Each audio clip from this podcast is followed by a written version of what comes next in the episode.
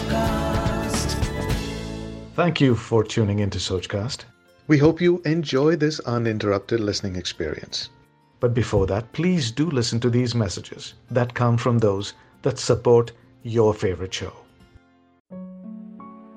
नमस्कार मेरा नाम है अमित वाधवा कहानियों को आवाज़ देता हूँ और कहानियों को आवाज़ देते देते मेरी मुलाकात हुई कुछ ऐसे साहित्य के सेवकों से कुछ ऐसे लेखक गणों से जो अपनी पूरी निष्ठा से साहित्य की सेवा में लगे हुए हैं। भाषा की शुद्धता को बचाने के प्रयास में लगे हुए हैं। और कहते हैं ना कि संग का रंग तो चढ़ता ही है। कहानियों से तो हमको भी प्यार है। याद है मुझे संडे का वो कलर्ड सप्लीमेंट जो न्यूज़पेपर के साथ में आया करता था और उसमें एक कॉलम होता था लघु कथाओं का। और वो लघु कथाएँ बचपन से ही मुझे पसंद थी। तो जब ये संगम हुआ तो साहित्य की सेवा में मेरा भी कुछ सहयोग हो जाए, मेरे भी सहयोग की एक उंगली लग जाए। इसी इंटेंशन और इसी सोच से ये पॉडकास्ट शो शुरू किया सोचकास्ट पर, जिसका नाम है मतलबी कहानियाँ। सुनेंगे ना? नमस्कार, मेरा नाम है अमित वाधवा। कहानियों को आवाज़ देता हूँ। आप सुन रहे हैं मतलबी कहानियाँ। जी हाँ, लघु कथाओं वाला पॉडकास्ट और आज की लघु कथा है नुक्कड़ वाले नेताजी, जिसे लिखा है गोविंद सिंह चौहान जी ने। आइए शुरू करते हैं। यूँ तो हर शहर में 10-20 कथित नेता मिल जाते हैं। कुछ अपनी अपनी पार्टियों के प्रति बहुत वफादार होते हैं, कुछ समय देखकर पलटी मार किस्म के होते हैं।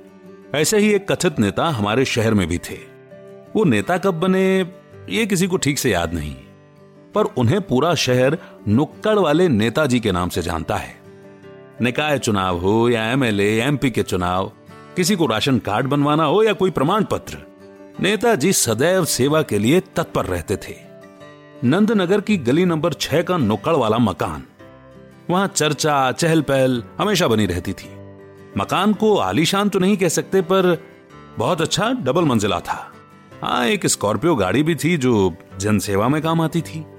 उनके बारे में एक बात जो पुख्ता तौर पर कोई नहीं जानता था, कि नेताजी इतना खर्च कैसे चलाते थे? न कोई कारोबार था, न सरकारी या न ही कोई गैर सरकारी नौकरी। ठाट बाट से कैसे रहते थे? पर दूसरी बात सबको पता थी कि वो मोहल्ले या शहर के तकरीबन हर धार्मिक, सांस्कृतिक आयोजनों के प्रमुखों में से एक होते थे। पार्टियों, आयोजनों में नारों व उक्तियों का अनुभव का रस घोलकर व्यवहारिक नीति से पूरे शहर में अपनी छवि चमकाने में वो बहुत माहिर थे। विरोधियों को जबानी जमा खर्च से ही निपटा देते थे। उनमें अपने वक्तव्य को प्रभावशाली, मनमोहक तथा प्रवाहमयी बनाने का हुनर था। मोहल्ले और शहर के कई चेले चपाटे उनसे खुश रहते थे। इधर उधर की हाँक कर सबको खुश रखते थे। पार्टी चाहे तो उंगलियों के निशान वाली हो या फूल वाली, सब में ऊपर तक पहुँच है। ऐसा कहते थे। मतलब दोनों हाथों में लड्डू थे। नेताजी को न तो स्वाभिमान की चिंता थी और ना ही अभिमान की फ़िक्र। झक सफ़ेद कुर्ते पायजामे के साथ उनकी मुस्कुराहट सदैव एक इंच और बढ़ने को आतुर रहती थी।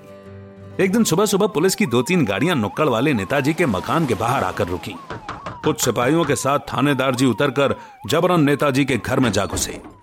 घंटे भर तफ्तीश करने के पश्चात कुछ सामान और फाइलों के साथ नेताजी को पकड़कर सरकारी गाड़ियों में पीछे बैठाकर थाने की ओर चलते बने। ये नज़ारा देखकर लोग दांतों तले उंगलियाँ दबाने लगे। मोहल्ले वाले अचरज और कौतूहल के साथ में ये सब देख रहे थे। नेताजी की बीवी बच्चे रोते, चीखते, घर में जा बैठे। क्या हुआ? क्या किया? आदि कई सवालों ने अफवाहों को जन्म दे दिया। दूसरे दिन अखबारों से पता चला कि नुक्कड़ वाले कथित नेताजी शहर में चल रहे एक सेक्स रैकेट के सरगना थे। शहर के बाहर सरकारी जमीनों के अवैध कारोबार से भी जुड़े हुए थे। खबर क्या छपी? चेले चपाटे आजकल नज़र ही नहीं आते हैं। नौ दो ग्यारह हो गए सब के सब। बस इसी मोड़ पर यह लघु कथा यहीं पर समाप्त होती है। सब कुछ कह गई? कम शब्दों में, है ना? कैसी लगी आपको ये लघु कथा? अपने विचार साझा कीजिए, राय ज़रूर ज़ाहिर कीजिए। एफ़ बी ग्रुप, जिसकी लिंक मैंने डिस्क्रिप्शन में दी हुई है, कृपया ज्वाइन करें और शेयर करें। बहुत जल्द एक और लघु कथा के साथ फिर होगी आपसे मुलाकात। तब तक रखिए अपना बेहतर ख्याल। सुनते रहिए मतलबी कहानियाँ मेरे यानी अमित के साथ। जय हिंद, जय Bharat. Like this Soch cast tune in for more with Soch cast app from the Google Play Store.